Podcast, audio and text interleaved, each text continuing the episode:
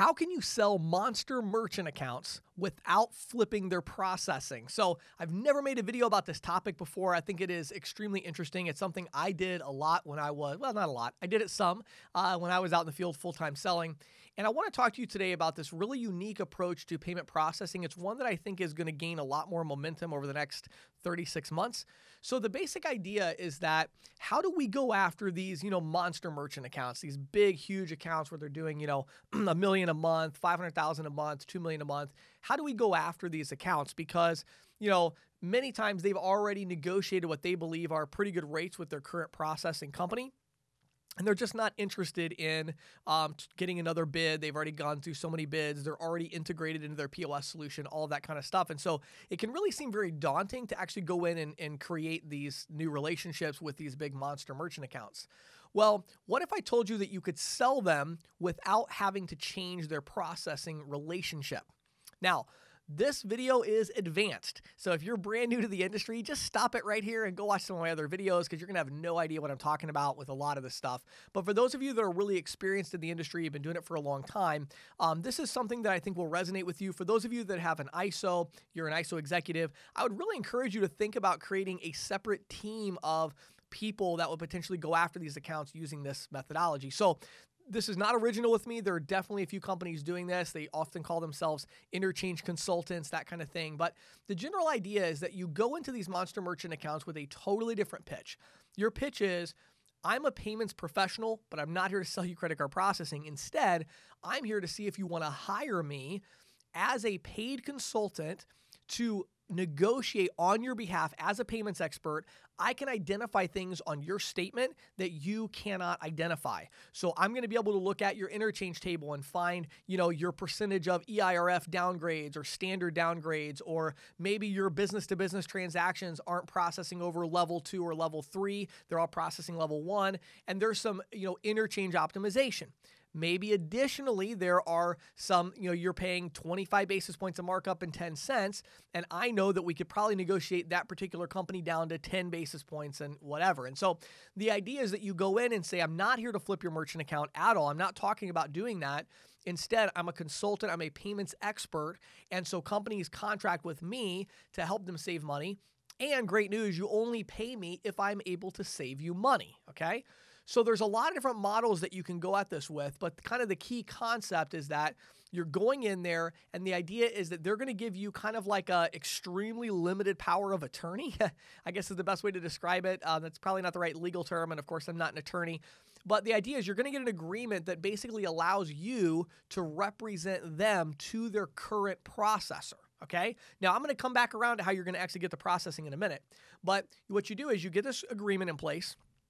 You then reach out to their their current processing company. So the idea is you get a statement from the the merchant once you've signed this agreement with them. You get a statement from the merchant and you look over the statement and you can identify these things. Again, if you don't know how to identify this stuff, then this is a bad idea, okay? This is for those of you that really know what you're talking about. You understand interchange, you understand pricing, you understand these different cost structures.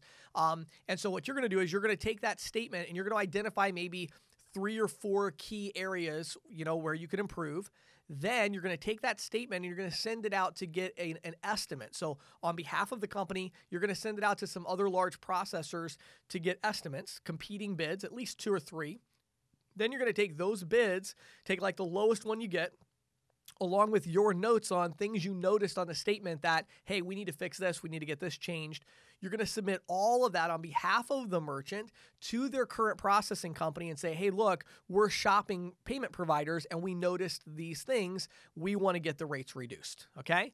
Now, um, at this point, Obviously, if it takes off, it would be a little harder to make this work. But as of right now, it's really shockingly easy to lower the cost for a big company because number one, they normally have never done anything with interchange optimization at all. Um, their their operational procedures are all screwed up as far as the data they collect and things like that. But in addition to that, usually their fees are not as low as they really think they are. There's usually hidden fees and things that you can identify. So usually you can keep them with their same company and save them like hundreds and hundreds of dollars a month, sometimes five or six hundred dollars a month, you know, pretty easily. So how do you make money off of this? Well, there's two ways you make money. Number one, you're going to get a percentage of their savings, okay? So you're going to look at maybe their last, you know, five or six statements and establish a baseline effective rate. Okay, like this is your effective rate, um, you know, average. We're gonna then anything, oh, you know, anything I save you where you go under that effective rate, I'm gonna get, you know, 50% of it or whatever. I'm gonna get half the savings for a period of two years or something like that, right? So you have 24 months, you're gonna get paid this money, um, and so again, that could be like two, three hundred bucks a month, you know, something like that. All right. You could also charge an initial fee if you want, if it's a large enough company to like review everything and do all these negotiations. Um, if you want to, that makes it harder to sell, but of course, you make more money. Um, now, here's a real kicker though. You now have established a relationship with a decision maker at one of these big merchant, uh, you know, one of these big merchants, and they trust you implicitly. So now what you're going to do is over the course of that two years, that gives you more than enough time to do your homework on this account, right? What gateway do you need to integrate with their current solution, right? What relationships you need to have at the company and all like all the things you need to know to actually land the merchant account. And so here's what you do. When you get to about the six month or one year mark, somewhere in there, you go back to them and say, hey, look, you've been paying me two, three hundred bucks a month, which I'm happy to take. You know, that's great. But I actually want to let you know that I think we, I think I've you know squeezed as much out of this as I possibly can for you. I don't think I'm going to be able to lower the rates much more with your current provider, but there is another provider that I work with. They actually pay me a commission um, when I you know bring them merchants. And I've done the research. I know your account well enough to know exactly what needs to be done to make a smooth integration.